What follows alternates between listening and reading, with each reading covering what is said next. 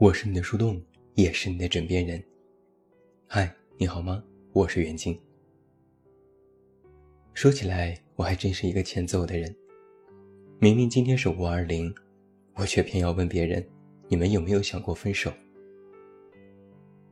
这几天，我用这样一个开场白问题，问了身边十位正在恋爱的人。这里面有我的前同事、我的朋友、熟识的读者，还有朋友的朋友。有趣的是，女生都反问我：“干嘛问这个？没安好心。”男生的回答都是：“没有，坚决没有，满满的求生欲。”我又问他们。吵架的时候有没有说过什么重话，比如分手？答案都是有。我问，那为什么还没分？有人骂我，你是不是盼着我们分手？我赶紧解释，不不，我只是想听听你们不分手的理由。网上有句话是这样说的：分手的理由有很多。但喜欢的理由只有一条。其实，不分手的理由也有很多。那在今天晚上的节目当中，远近为你搜罗了十个不分手的理由，就当做是十个小故事吧。第一个理由，我很怕黑，但他每次都会在楼下接我。描述人：朱莉，二十三岁。恋爱一年，他说：“我在一家九九六公司上班，经常加班。我和男友租住在一个老旧的小区里。到了晚上，黑灯瞎火，我很怕黑，于是总让他到楼下来接我。每次只要车子拐到小区门口，都会看到不远处站着一个高高瘦瘦的男生。他双手插兜。”站在花坛的景观灯旁，也不玩手机，就看着那个拐弯的路口。只要有车子经过，他都会认真的探头去看。看到我坐在车里，他就会赶紧走过来帮我拉车门，顺手接过我的包，说一句辛苦了。我们住的小区楼道有点吓人，长长的一条走廊，白墙白门。又是门对门，很像是拍鬼片的地方。走廊里是感应灯，如果没有人，整个都是黑的。每次电梯打开，他都会喊一声，然后整个走廊的感应灯都会亮起来。他每次喊的声音都不太一样，有时是啊，有时是哈，有时是咦。还有一次，他喊了一句。或哈哈，或呀呀，我笑岔了气。第二个理由，他说：“以后你再也找不到像我对你这么好的人了。”描述人：邓凯，二十五岁，恋爱三年。我和女朋友其实经常吵架，我们俩都是暴脾气，生气的时候谁也不让谁。有一次，我们又吵个不停。那是我记忆中吵得最凶的一次。他一个人跑了出去，到了半夜都没回来。那时是上海的梅雨季，到了晚上又开始下雨。我突然想起，他说下雨时喜欢去华山路看梧桐。然后我去找，结果发现他真的在那里。我跑过去，一把抱住他。他看到我也不意外，只淡淡说了一句：“以后，你再也找不到像我对你这么好的人了。”雨停后，我和他坐在马路牙子上，第一次正经八百的回忆了我们在一起后的种种经历。我发现他说的是真的，他真的为我付出了很多。单凭他愿意毕业后跟着我来上海这一点，我就不应该时时和他生气。今年的情人节我求婚了，当然，他说 yes。第三个理由，他有点蠢，但我喜欢。描述人：金，二十五岁，恋爱两年。他说：“我男友怎么说呢？不帅，不高，不富，不聪明。相反，我认为他确实有点笨，甚至是有点蠢。他根本不会说什么甜言蜜语，连我爱你都是我逼他说才行。说过最动听的一句话是：‘你今天这件衣服还怪好看的。’他一个木讷的工科男生。”我实在不能要求太多，但他缺点也很多，尤其是一些生活习惯，我实在接受无能。比如他用完某些东西总不能放回原处，上了厕所也总忘记冲水等等。我说过很多遍，但不知是不是他记性不好，总是忘记。有时我挺生气，对他吼，他也不狡辩，笑一笑。挠挠头。有一次，他又因为小事忘记了，我还没有来得及发火，他就赶紧说：“别生气，我这就记下来。”然后，他从包里拿出一个小本子，开始写今天做错的事情。我凑上去看，发现他这个本子记着的，都是我曾经说过让他改正的生活习惯，包括倒垃圾次数。洗碗顺序、出门关灯、拖鞋摆放等等。他不好意思地说：“我总是忘事儿，这样一条条记下来，下次就不会再犯了。”第四个理由，算命的说，我们八字特别合，万里挑一。讲述人：小新，二十六岁，恋爱半年。他说：“这个情人节之前，我就已经暗戳戳的在想他会送我什么礼物。这毕竟是我们在一起后的第一个情人节，我还蛮重视的。之前我就曾暗示过他，我特别喜欢某款口红，甚至还提醒过他色号。我和他都有微信记步，每天相互点赞。”他每天的步数不出意外的话，平均都是六千多步。可情人节前一周，他的步数突然开始增加，每天都有一万大几步，甚至多次抢占了朋友圈封面。晚上回家的时间也越来越晚。我问他，他脸红着支支吾吾地说：“这几天加班，出去跑业务，解释了一大通。”我越发觉这里面其实有事儿。我在想，不就是买个口红吗？至于每天往外跑，有这么缺货吗？情人节那天，他神神秘秘地拉我坐下，拿出一堆纸，上面有各种鬼画符。我问这是什么，他说这是送给我的情人节礼物。原来。他这几天到处托朋友去寺庙算姻缘。有一个师傅看了我们的八字，说特别合，万里挑一。他得意洋洋地说：“这个大师算得特别准，我有好几个朋友都算过，我去了好几次才排到的，很难排的。”说完，他充满期待地看着我，我竟不知该埋怨还是该称赞他了。第五个理由，除了我，没人受得了他的坏脾气。讲述人，阿呆，二十七岁，恋爱三年。他说：“都说南方的男人宠老婆，这点我是承认的。我妈脾气就不好，经常和我爸吵架，但我爸几乎不回嘴，只哄着，哄到我妈气消了为止。”我妈也知道他的毛病，曾经跟我说，要找一个脾气好的女生，不要像她一样。可我，偏偏也找了一个脾气不好的女朋友。她很爱吃小性子，是典型的那种有点作的女生，有时生气会哭闹。有时我没耐心多说几句，他就会说我不爱他。有一段时间，我们处于冷战期，互不搭理。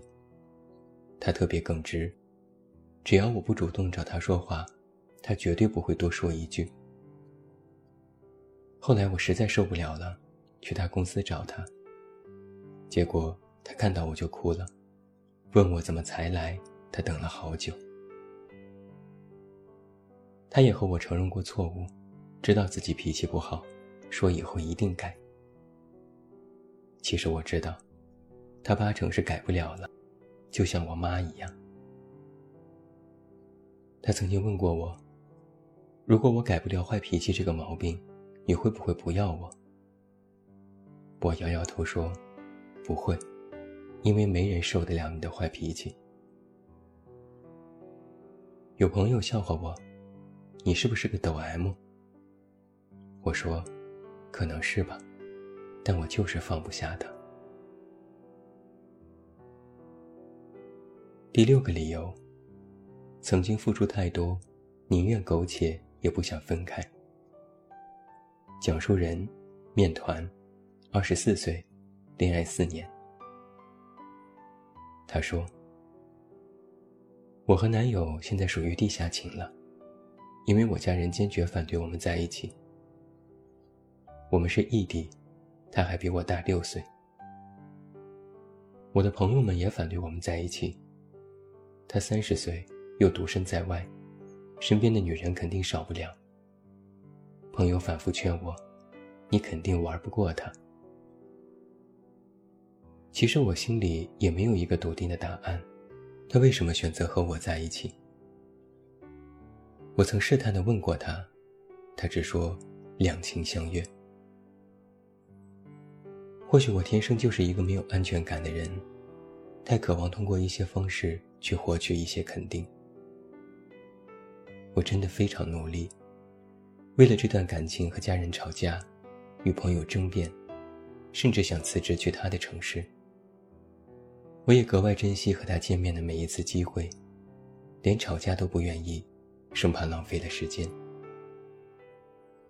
他也很努力。有时我心情不好，他会整晚给我打电话，一个月来看我好几次，也在努力工作，想要得到外派到我城市的机会。有时我对这段感情没有信心，他会劝我。我们都对这段感情付出过许多，不要就这么放弃，不然将来肯定会后悔的。第七个理由，他说：“等我。”于是我等了。讲述人：小白，二十九岁，恋爱十二年。我和我老公是初中同学，我是我们班的班长，他是他们班的班长。那时早恋是绝对禁止的，但好在我们都是好学生，老师也就睁一只眼闭一只眼。初中毕业后，他去美国留学。临走前他说：“等我，等我在国外上了高中大学，肯定会来找你。”于是我等了。我上了高中，上了大学，等了他整整七年。其实期间我们也失联过。有一两年，我们几乎处于陌生人的状态，彼此不闻不问。等我决定放弃的时候，他的岳阳电话打来，说他准备继续深造，问我是否愿意也出国。我当时不知哪来的勇气，竟然答应了他。马上准备留学考试。那时心里想的只一点：如果不去找他，估计我们就这么散了。我不想。后来，我考入了他所在的大学。我们一起在国外读书，硕士毕业后又一起回国，就业安顿，结婚生子。现在，我们第二个孩子已经出生了。第八个理由，我严重怀疑爱情，但只相信他。讲述人小飞，二十五岁，恋爱三年。他说：“可能受原生家庭的影响，从小爸妈离婚，没有感受过什么温馨的家庭生活，又对男生缺乏信心。在我遇到男友之前，我严重怀疑爱情。我认为这是世界上最不靠谱的事情。我根本不需要爱，也不会得到爱。”男友是我的前同事，他曾无数次对我表达过好感，但我统统拒绝。我甚至因为厌烦这种主动示好，把他拉黑，骂他渣男，但他依然不为所动。后来我换了一份工作，但很不顺利。正好他来找我，我们就一起吃饭。他说：“你可以不用那么辛苦。”也不用总关闭着自己的心，他可以照顾我。其实最开始我是抱着半信半疑的态度，半推半就答应和他在一起试试。后来我发现，他真的很好，我一点压迫感都没有，我们更像是一种亦师亦友的关系。渐渐的，我和他说起埋在心里的往事。他说：“他能够感受得到，其实都知道。有时我觉得自己很幸运，老天让我遇到一个男生。我可以不相信其他的美好，但我愿意相信他。”第九个理由，她很丑，我也不漂亮。讲述人：Yuki，二十七岁，恋爱四年。我不是一个漂亮的女生，当然帅哥也与我无缘。虽然我曾想象自己是公主，但我可能是故事里的那个丑角。我的男友他也不帅，特别普通。我曾调侃过他丑，他笑嘻嘻地说：“你也不漂亮啊，我们刚好配一起。”我们的感情特别稳定，稳定到我都怀疑是不是哪里出了问题。后来我察觉到，其实是他在潜移默化的改变我，一点点抹去了我内心的自卑。在他面前，我不用伪装，不必精致，不用把话在脑子里过 n 遍再说出口。我可以舒舒服服的活着，肆无忌惮的做自己。我们臭味相投，连无伤大雅的恶趣味都一模一样。他有一句名言是。癞蛤蟆不用想着天鹅肉，癞蛤蟆找个母蛤蟆也挺好。我一瞪眼，你说谁是母蛤蟆？第十个理由，他说，走了就没有家了。讲述人，小何，三十岁，恋爱七年。他说，有人曾经问过我。谈了七年恋爱是一种什么体验？七年恋爱，以及记不清说了多少次分手，大大小小的争吵更是数不胜数。到最后，两个人都吵不动了。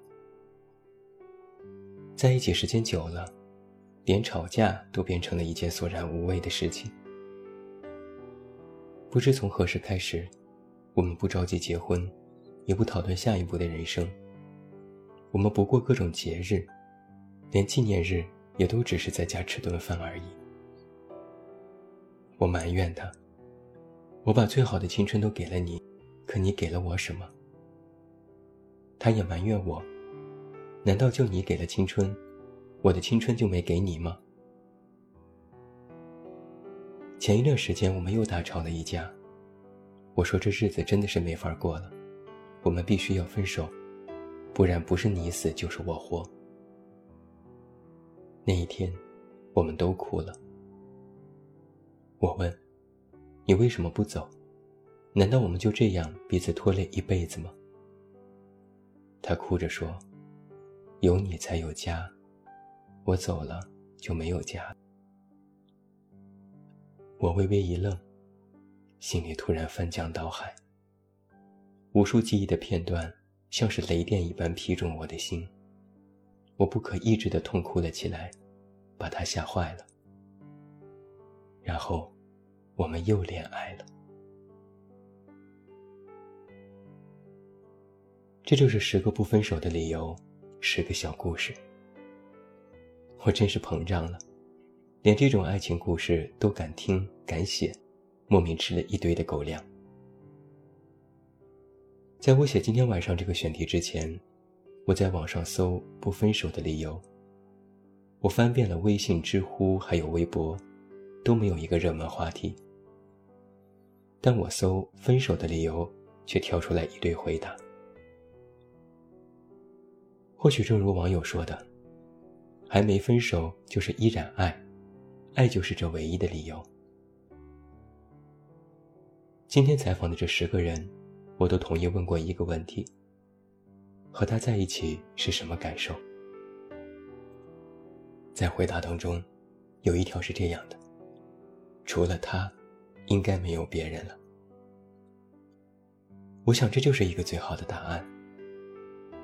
爱情或许不需要你给他一个多么富有意义和高大上的理由，但我们却总容易在繁琐的生活当中忘记爱的重量。我们其实需要一个理由，让爱的延续变成一种类似信仰般的存在，让你在难过、贫瘠的时候，感觉撑不下去，想要说分手的时候，想起这个理由，让你能够继续坚持。并度过这些难挨的时刻。希望你猜中了这段爱情的开头，也能继续好好的走下去。如果真的到了结尾，也应该是爱最初的纯净模样。电影《卧虎藏龙》里有这样的一段话：“我已经浪费了这一生，我要用这口气对你说，我一直深爱着你。”我宁愿游荡在你身边，做七天的野鬼，跟随你。就算落进最黑暗的地方，我的爱，也不会让我成为永远的孤魂。最后，祝你晚安，有一个好梦，五二零快乐！不要忘记来到微信公号“这么远那么近”进行关注，每天晚上陪你入睡，等你到来。我是远近，我们明天再见。